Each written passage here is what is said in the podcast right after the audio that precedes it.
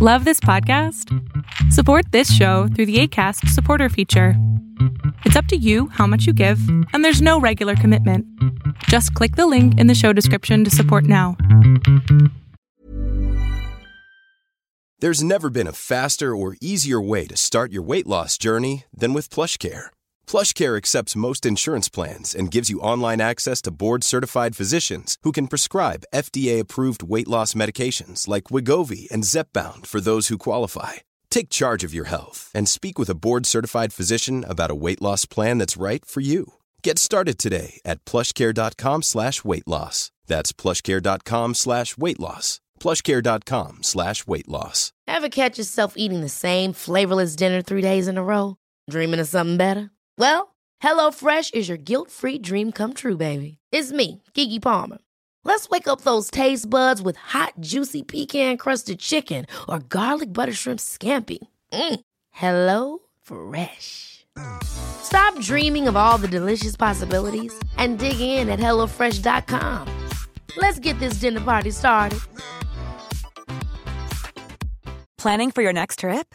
Elevate your travel style with Quince. Quince has all the jet setting essentials you'll want for your next getaway, like European linen, premium luggage options, buttery soft Italian leather bags, and so much more. And is all priced at 50 to 80% less than similar brands. Plus, Quince only works with factories that use safe and ethical manufacturing practices. Pack your bags with high-quality essentials you'll be wearing for vacations to come with Quince. Go to quince.com slash pack for free shipping and 365-day returns.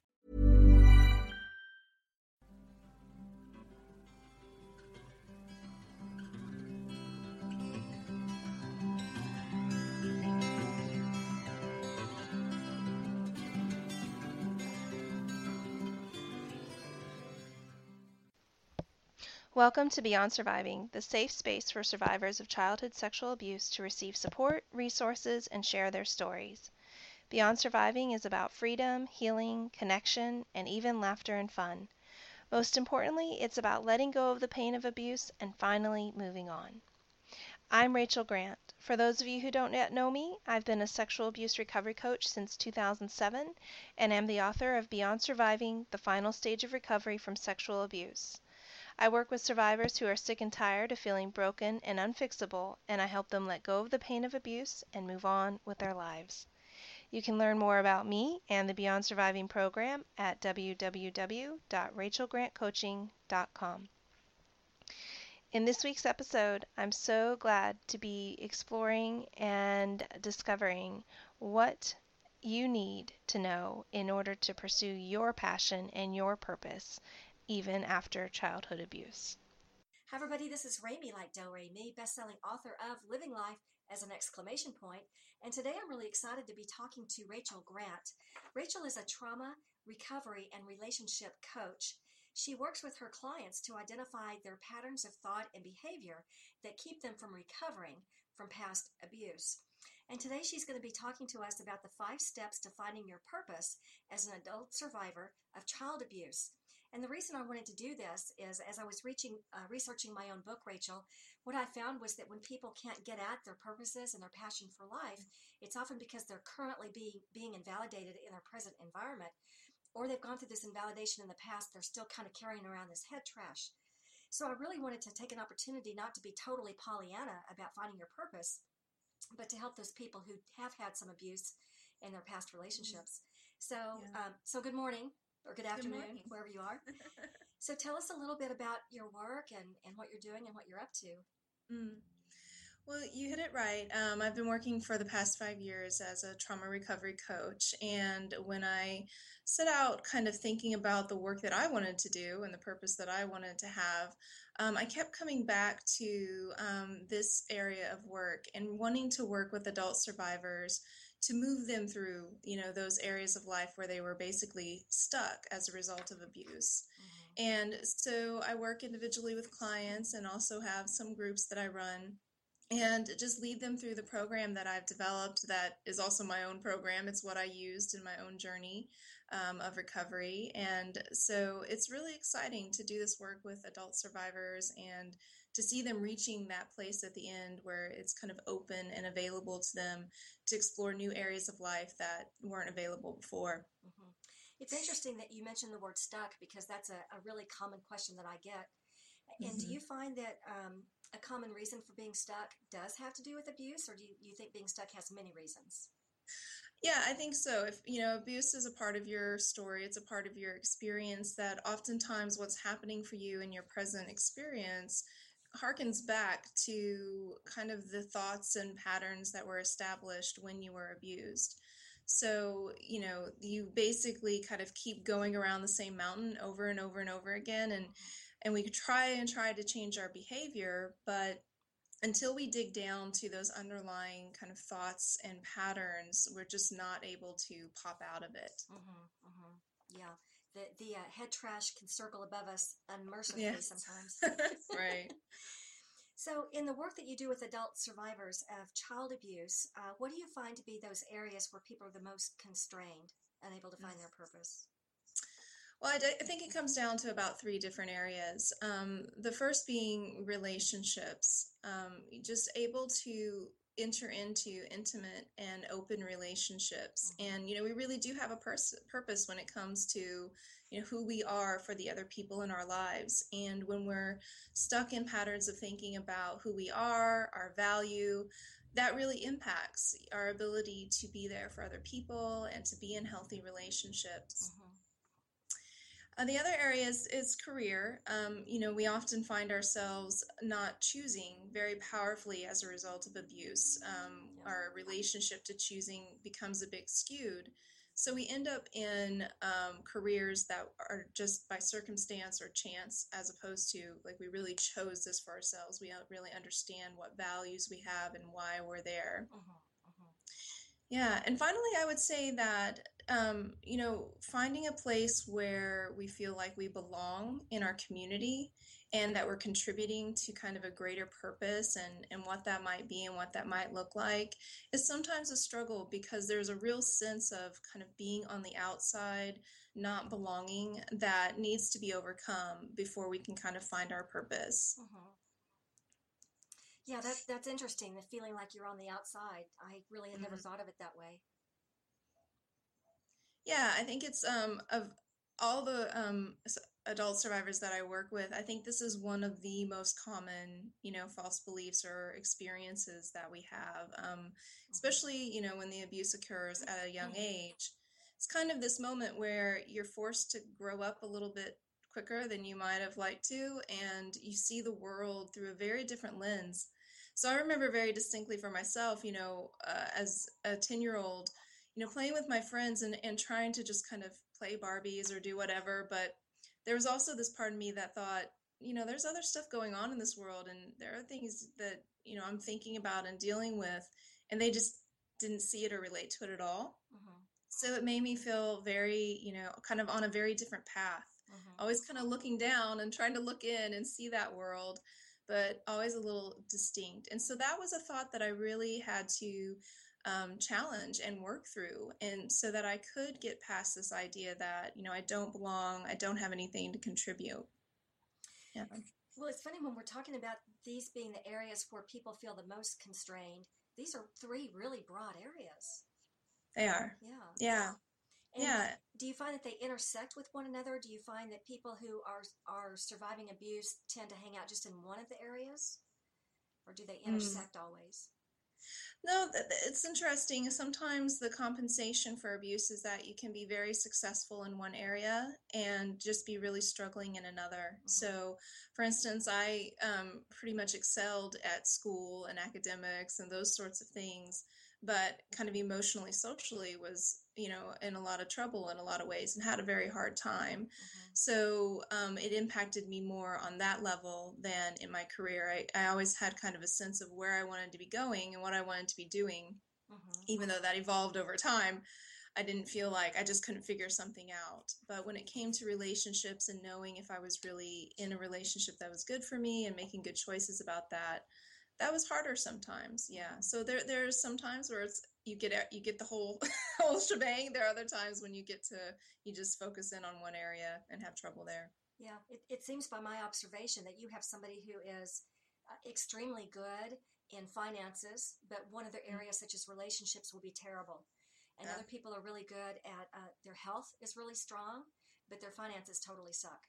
That's right. It seems like there's almost this not even opposing forces, but it's always like there's this one area that they're Mm. really struggling with, while all the other areas seem just fine Yeah. for, for regular people, if there if there is such a thing. this is true. I Yeah. think we've all Yeah. survived. We've all uh, had abuse to some Mhm. level or another, don't you think? I agree. I agree. Yeah. And I think a lot of the principles that I teach apply across the board um, for, you know, people who haven't been abused as well. Um, it's just the kind of the patterns that we get stuck in, the relationship to ourselves or to others that ends up blocking us from moving forward in a particular area. Mhm, mhm. Mhm. I talk about it in my opening chapter is called Overcoming Invalidation. And, and one of the first things I do is identify what it looks like because I'm so amazed at people who don't realize they're being abused. And it can come in the, in the subtlest way of not even belittlement, but just when you come away feeling like you're maybe not real or like you're not important, Mm, even that little slightest whisper is still a form of abuse. Yeah. And even that one little thing can end up tripping us up for life, you know, as we set up these patterns to protect ourselves. Yeah. Yeah. That's right. Yeah. So what do you what do you think are the most well, before I ask you this question, on on this question that we're wrapping up here, do you have any tips for these three areas for people to begin to identify their purpose if they find themselves in one of these areas? Well, yeah, it's very distinct depending on which area you're in, right? Um, you know, relationships require focusing in on certain topics like intimacy, vulnerability, dealing with um, fears of abandonment, right? So, doing work and focusing on those sorts of um, things uh, really becomes where the attention goes. When it's career, that has a lot more to do with the relationship to success, the relationship to value, to what you're contributing. Can you make a difference? Are you living out your passion? How closely is are your values aligned with what you're doing on your day-to-day um, job? So exploring those sorts of questions and thinking about that area. Mhm. And I think when it comes to the, you know, not belonging, that is one of the, you know, toughest stories or ideas to kind of focus on and, and work with. But beginning to notice um, where you actually do belong. I think, you know, a lot of times we develop tunnel vision and we get stuck on an idea about ourselves or about other people. And we fail to notice all of the evidence around us that is actually contrary, you know. So a lot of times with my clients, what we work on is just starting to pay attention to well who do you belong to and, and where you know what communities do you feel comfortable and that you're making a difference in and what evidence can you gather to really show that that's the case Mhm, mhm. So, for anyone who is feeling constrained in any area of life, your tip would be to make a list or start start to notice where you belong. mm-hmm. So, whether it's career, relationship, community, whatever it is. yeah yeah asking yourself questions you know that bring you into and tune you into your values and what's really important to you um, i think is always a nice place to start because again going back to the not choosing a lot of times we we can't find our purpose or we're, we're in something but we don't know why it's not working and it's because it's not aligned with who we really are or what we really value.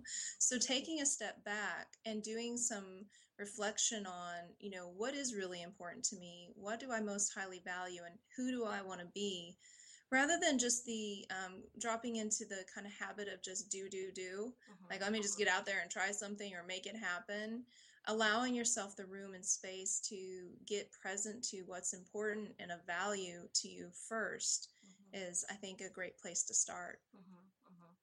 So when we're asking ourselves this question about what do I value, um, are we gi- give us some guidance on how to ask that question of ourselves? Well, one of my favorite activities or approaches to that question is to write a list of everything that you've ever wanted to um, do or have. Mhm. And it's kind of like a bucket list in some sense, but you just allow yourself a lot of room and freedom to explore anything from, you know, when you were a little person and wanted to be an astronaut or a fireman or a ballerina to, you know, I want to own a house on the beach and you just write this list. And when you go through that list and look at what you've come up with, by taking that and changing it into these to be statements, Um, as in, you know, if you want to be a ballerina, it might be that what you're really wanting to express is to be uh, creative, you know, to be a part of a cultural experience or something like that. If you want to be a world traveler, you know, it's about being um, well rounded or being exposed to other things, to be adventurous, mm-hmm. right? Mm-hmm. So as you go through and are transitioning these things that you've wanted to do or have to statements about who you want to be, your values start to show up over and over again about being adventurous, being playful, being successful, being generous, right? Mm-hmm. So that helps you kind of tune in to what those top level values are. Mm-hmm. Mm-hmm. And that's a exercise that Mary Nemeth actually um, developed in oh, her yes. book. Yeah, Energy. I have two of her books. Yeah. Yeah, and I like it, and I've adapted it a little bit, but I think it's a nice place to start. You know, because yeah, when you ask somebody what do you value, it's like we try to give you know the right answer, yeah, you know, answer. and so to actually get down to what you value, um, that exercise is actually really wonderful. So if I have on my bucket list, uh, actually I do have this on my bucket list to find the best cinnamon roll in, in whatever town I'm in, uh-huh. which of course makes me want to travel.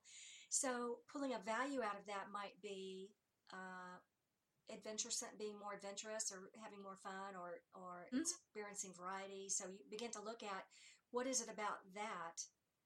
You know, um, yeah, it's not necessarily a feeling we're looking for. You're really looking for more beingness. That's right. Uh, the way I ask the question sometimes uh, when it's hard to move from the having and doing to the being is if you had that, what would it give you access to? Mm-hmm. Right. So if you had a nice car, what would it give you access to? Oh, you know, I'd feel powerful or I'd feel successful, right? Or I'd be successful.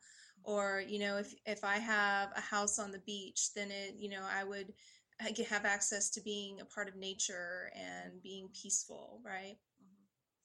Or I could write a blog about the best cinnamon rolls. That's right. There you go. It's be about you know sharing yourself with others, right? And so that might be something that's really of high value to you. Which yeah, that might have been a good. that might have been a good goal as a seven-year-old. Mommy, I want to find the best cinnamon roll and be a, a connoisseur. Right. that was not on my list when I was young, by the way. Um, all right, so let me move on to the next one. Uh, what prevents adult survivors from finding or embracing their purpose in life? Yeah, and you know, this is a there are many many levels to this question, but I think when I when I reflected on this, I tried to pull out what I think are kind of the top 3 mm-hmm. the the main areas, and within that you'll find many many other kind of subtopics. Mm-hmm. But I would say the first thing is the the relationship to the to our self identity, kind of who we are, what we're up to, what's important to us um, is really um, burdened by false beliefs and negative patterns of behavior. Mm-hmm. And when this happens, we end up quite often sabotaging our relationships or our careers or our, you know, social um, societies that we're running, you know, in the circles of. Mm-hmm. And so what that does then is leave us feeling even um, worse off like that we really don't have a place we can't contribute we don't have anything of value to add so those false beliefs and those negative patterns really get in the way of us finding our purpose because, you know, there's just you're constantly feeling burdened and oppressed mm-hmm. yeah. and yeah. of no value, right? I would say the next thing would be that um, you know when when it comes to this idea of choosing powerfully, um, that the the second piece of that is really about being able to set boundaries. And as adult survivors often talk about, you know, setting boundaries is a real challenge. And so what ends up happening is you say yes to so many things or say yes to all of the wrong things. Mm-hmm. And before you know it, you've just you have a whole world around you that you're just wading through and finding your purpose becomes it's like you know the needle in the haystack you're just committed to too many different things you can't focus your energy in on one area and really develop it and see if that feels like a good fit right yeah it's funny because i've heard this this phrase about setting boundaries for a hundred years since i've been on the planet and i always struggled with it but someone told me one time that if you think in terms of setting uh, how corporations set policy mm. uh, that you can do the same thing as a as a person or as an individual. And you do that by looking at your past experiences of what worked and what didn't. So when I Mhm. was very young, fresh out of high school, I dated a drug addict, as an instance, as a, for, for instance, someone may say, and then decided, well, I'll never do that again. So that would Mhm. not only be a boundary, but it's also a personal policy. And, Right. and when I heard that theory, it made so much more sense to me. Because you know, you I like run- that. Yeah. yeah, you run across these people that that say um, indignantly, you know, I'm not going to talk to you about that because that violates my boundary, and that ends up kind of feeling belittling when somebody says that to you. Right. Yeah, so Yeah. the idea of boundaries was confusing to me for a long time. Yeah, and I think it's confusing to a- to a lot of us, and it's one of those um, kind of pop culture phrases that has become so used Yes. that it's almost lost its meaning. Like, Um, you know, and so What does that mean? taking Yeah. it back to something very cen- central to just you know where are where are your lines in the sand? You know, what are you going to go for? What are you going to put up with? What's not going to be you know workable or doable for you? Um, is kind of how I, I think about it and talk about it. Yeah. Yeah. Yeah. Yeah. Yeah. I love the line in the sand because that's easy. It's easy to see when somebody's crossed that line. Right. Yeah. Hopefully, Yeah. hopefully it's easy. Yeah. Well, and I think one of the things that I work with my clients around is part of the reason why we often don't know where that line is, is because we haven't defined it for ourselves, nor have we very clearly communicated it to the people around us. Mhm. So um, they don't even know sometimes that they're crossing a line because we haven't been able to voice that. Mhm. And so that's another, you know, kind of subcategory area, right? Where it's not just about being able to set boundaries, it's about having a relationship to your voice Mhm. and your right to choose and and draw those lines that also can be difficult for adult survivors. Mhm. Now, if you if you have a situation such as uh, you've been married for 20 years and your Mhm. husband's having an affair, and you've known Mhm. about it for let's say five or six years, now he's made the decision to leave. Obviously, you know maybe he's not hitting you or you know doing anything physically abusive, but it's still abuse because he's belittling you by having this affair in front of, in front of you for five or six years. Now Mhm. that line has been crossed, and you've allowed it to be crossed for a number of years. How Right. does someone now begin to? How am I trying to ask it? It almost seems impossible to draw a line in the sand once you've allowed it to be crossed for a period of time. Hmm. Does that Right. make sense? Yeah. Yeah, yeah, I, I understand your question. So, yeah, when you know, drawing lines, they're they're always wiggly, right? Any line that you draw on the sand could actually move Oh, based on who you're with, Yeah. you know, the circumstance, what's happening. So, if in the marriage, you know, you start out the marriage with an agreement of it's going to be a monogamous marriage, it's not an open marriage or anything like that.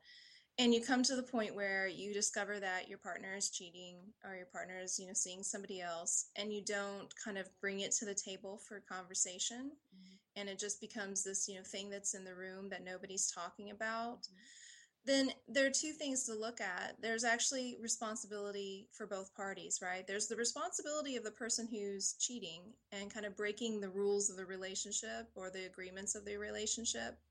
And then there's the person who is not communicating. Mhm. So the person who's not communicating is responsible for that, Mhm. right? And you have to take ownership of that. But you're not communicating is not what's causing the affair. Mhm. So making sure to not put those two things together, right? Keeping those things separate. Mhm. So, how do you get into communication um, after a long time has passed and kind of redraw the boundaries?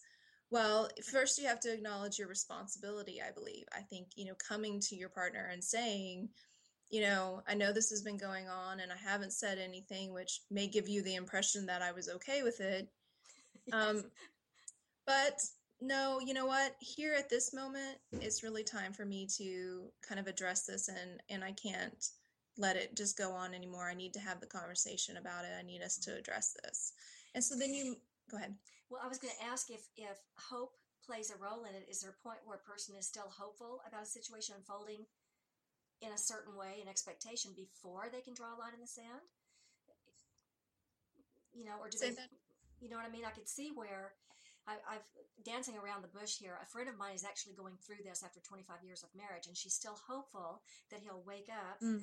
and leave the other woman. Mhm. And the rest of us are like, you know, get over it. Mm-hmm. But I'm seeing where, our morning where is it her hopefulness that prevents her from drawing a line in the sand? I think that's what sure. I'm trying to ask. I see. Yeah, of course. Yeah, until until there's a relationship to the potential outcomes. See, sometimes we just don't get into communication because we don't want to hear the answer. Yes. Right? Yeah. So um, there, you have to reach that place where um, the cost of not being in communication outweighs the payoff of the kind of pretend safety and security, mm-hmm. right? Mm-hmm. And so until you reach that place, you do just kind of hide and let things pass and let things, you know, slide. So it's almost a, a false sense of, of security and safety that mm-hmm. a boundary or a new policy would actually create a new sense of safety and yeah. security. Is that right? Yeah, and this is where the mind, you know, it gets us into these, you know, crazy loops because on the one hand, if, you know, the person were to actually go to the partner and say, okay, you know, we need to have this conversation, yeah, the answer might be, no, I'm not going to leave this other person and this relationship is over. And that's hard. Like, that's not going to be a fun day. But the life that you're leading is not fun either right yeah. and but the problem is is that mentally and emotionally we get stuck into believing that the way it's set up is actually okay yeah. or you know it's the payoffs are kind of outweighing what our perceived costs are and so you know a lot of the work that i do with clients around relationships around you know abuse is starting to challenge and think about okay you think that this behavior is giving you X. Let's look and see if it really is, mm-hmm. right? Mm-hmm. And what are you getting out of any particular behavior? You know, anything we do is there because we think there's a payoff, mm-hmm. right? Or because we think that it's really helping us avoid something that we want to, you know, not experience, that we're afraid of, or pain or hurt, right? So this, so this, so your best tip for this uh, number two question is: in order to get out of Hopa Hopa land, you have to identify what the hope really is, mm-hmm. and not let yeah. it be some obscure thing. Okay. Yeah. That's not my own term, by the way. I like that though. I know, right? It says so much, doesn't it? Yeah. Hopa Hopa land. Uh, yeah. Okay, so may I ask you the next question? Yeah. Okay, sure. good. Uh, so, how do you support your clients in moving past these obstacles? Mm. Well, so, uh, you know, for me, there was a moment in my own journey where, you know, I had been talking to different people, I had gone to therapy, I had read books, and, you know, the idea of, you know, you're a survivor, you're going to make it. I, I just remember one day very clearly thinking to myself, you know, I do not want to survive my life. I really would like to live it. Mm-hmm. And that thought just struck me to my core and really set off, you know, an exploration and to find a way to live powerfully and authentically, free from the burdens of the past, free from the effects of the abuse. And, um, you know, for me, this has really become part of my, you know, bigger goal in working with survivors is to start changing the mentality and the social, the, the bigger social mentality that abuse is a lifelong problem. It's like a life sentence. And so, you know, I began reading a lot, I began studying, um, and what I noticed was that I was starting to draw the connections between my present day behavior and ideas about who I was and how that was connected to the abuse. So I was getting kind of a meta level understanding, right? Like, okay, I get why I keep doing this same thing, or I understand why it's hard for me to trust people. But the critical question that wasn't being answered by any of the books, any of the counselors, any of the groups was so what do I do about it? Right? and that to me was the most important question. And so my program, Beyond Surviving, is my answer to that question. And it's just a, a, conglomeration of all of the different things that I've learned through the years and while completing my master's in counseling psychology.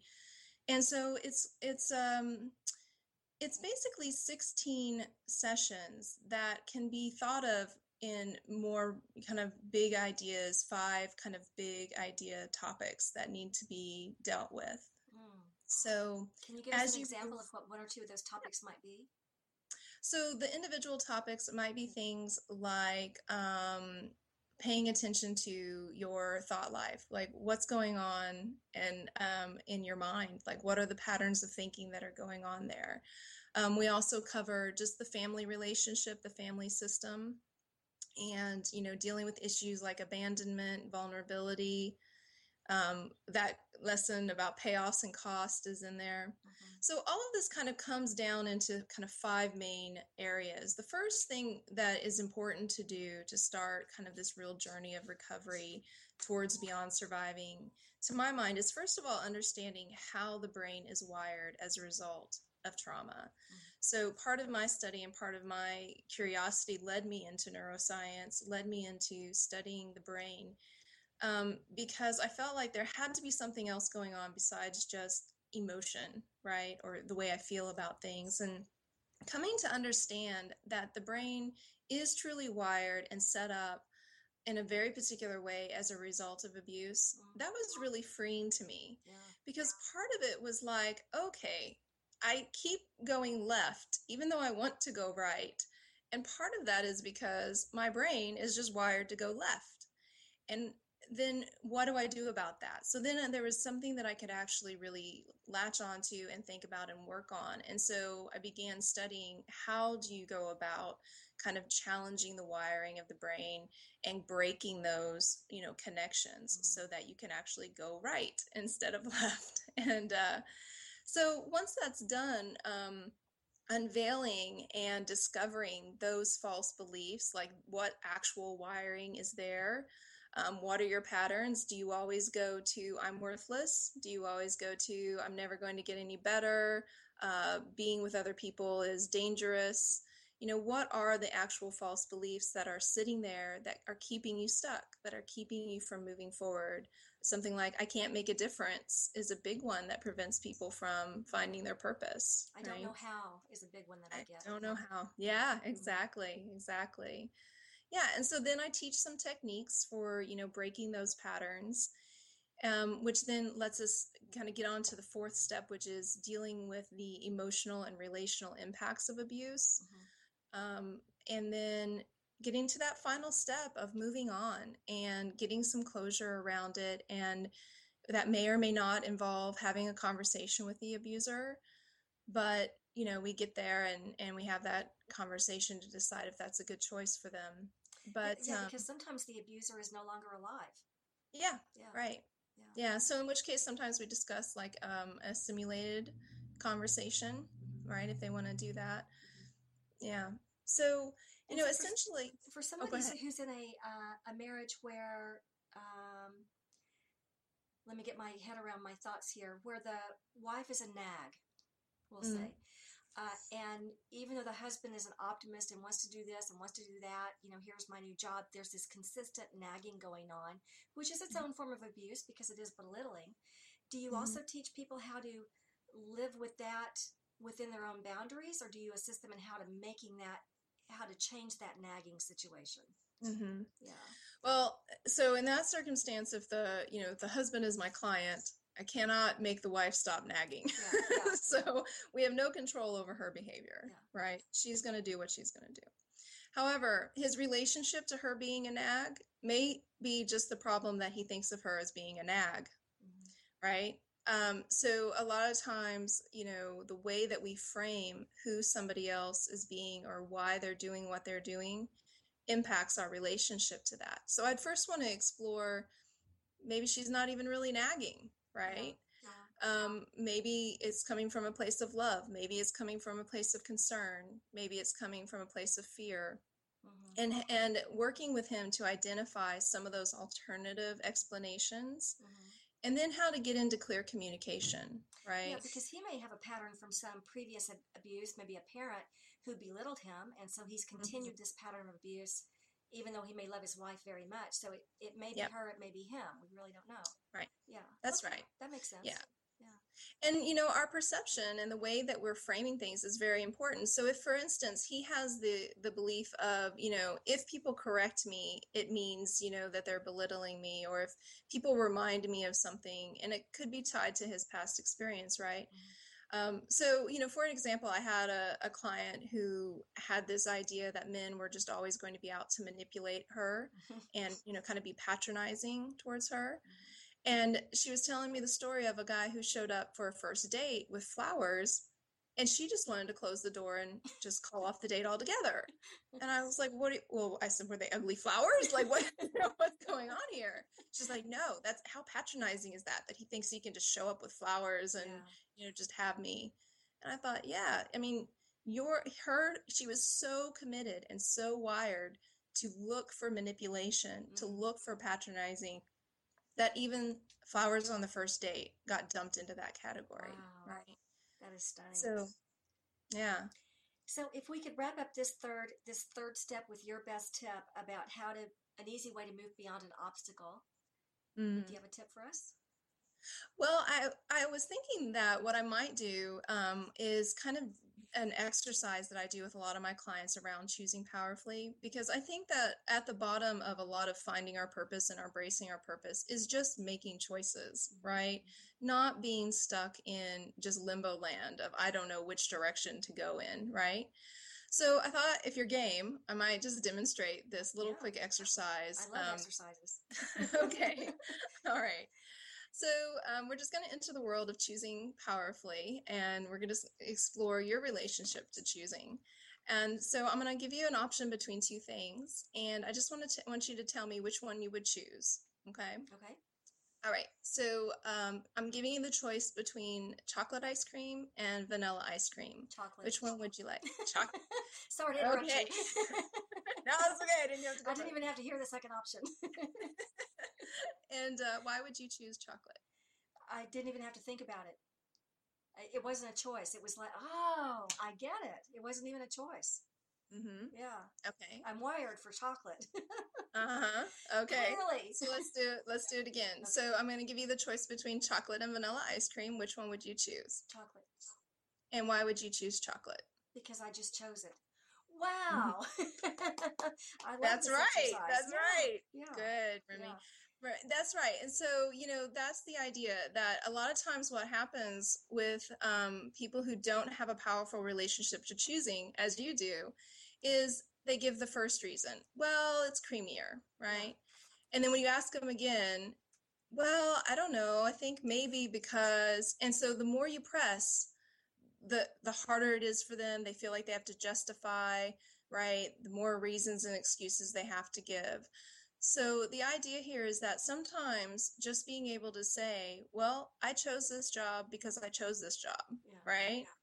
And just let it be that and then be in it see how you experience it see if it is a good fit for you but just choose yeah. right and without the fear that you're going to have to um, justify it you know, make it sound reasonable, give all the good and perfect reasons why you're there. Yeah. It's just what you chose. Right. And I didn't have to ask any questions like, well, does it come on a cone? You know, do I get to have it today? Or is it, yeah. That's right. It was just yeah. a simple, easy, yeah. So funny. Yeah. But I can totally see where somebody could sit in agony over that choice for an hour before giving an answer. It's so true. How it's so true. That? I love that exercise. Okay, good. So that that's excellent. That's an excellent tip for that section. I appreciate that. All right. So number four, uh, what has your experience been like? Um, and how did you clear the way to find your own purpose? Right. Well, I think aside from the things that I've been talking about so far, um, really challenging my own, you know, kind of patterns of negative thinking and behavior um, using these techniques. Um, I think one of the biggest things that happened for me was when I realized that I don't have a purpose, but that I have a lot of purposes, mm-hmm. and that my purpose will evolve and grow and change as I grow and change, right? And I think what happened for me when I came upon that idea and made that shift was instead of finding my purpose being a chore mm-hmm. and something that I needed to get done and check off the list, that purpose became playful and full of possibilities And I knew that I couldn't necessarily make a wrong choice because I'm evolving, I'm changing. Thank you for tuning in and joining us today. Don't forget to visit www.rachelgrantcoaching.com to learn more about sexual abuse recovery coaching and to explore the other resources available on the site. And please be sure to subscribe to the podcast. We have much more to share with you. Until next time, please take care of you.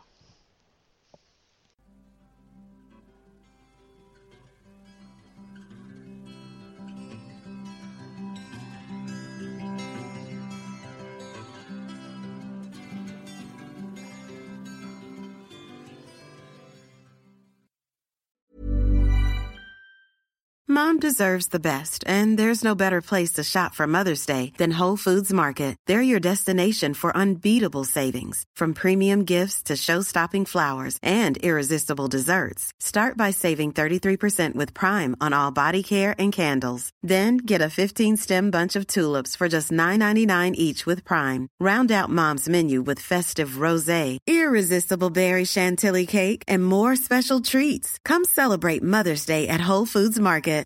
Hi, I'm Daniel, founder of Pretty Litter. Cats and cat owners deserve better than any old fashioned litter. That's why I teamed up with scientists and veterinarians to create Pretty Litter. Its innovative crystal formula has superior odor control and weighs up to 80% less than clay litter. Pretty Litter even monitors health by changing colors to help detect early signs of potential illness. It's the world's smartest kitty litter. Go to prettylitter.com and use code ACAST for 20% off your first order and a free cat toy. Terms and conditions apply. See site for details. How would you like to look five years younger? In a clinical study, people that had volume added with Juvederm Voluma XC in the cheeks perceived themselves as looking five years younger at six months after treatment. Look younger, feel like you. Add volume for lift and contour in the cheeks with Juvederm Voluma XC. Reverse signs of aging by adding volume to smooth laugh lines with Juvederm Vollure XC. For important safety information and to find a licensed specialist, visit juvederm.com. That's J U V E D E R M.com. Not for people with severe allergic reactions, allergies to lidocaine, or the proteins used in Juvederm. Common side effects include injection site redness, swelling, pain, tenderness, firmness, lumps, bumps, bruising, discoloration, or itching. There's a risk of unintentional injection into a blood vessel, which can cause vision abnormalities, blindness, stroke, temporary scabs, or scarring. Talk to a licensed specialist to find out if it's right for you.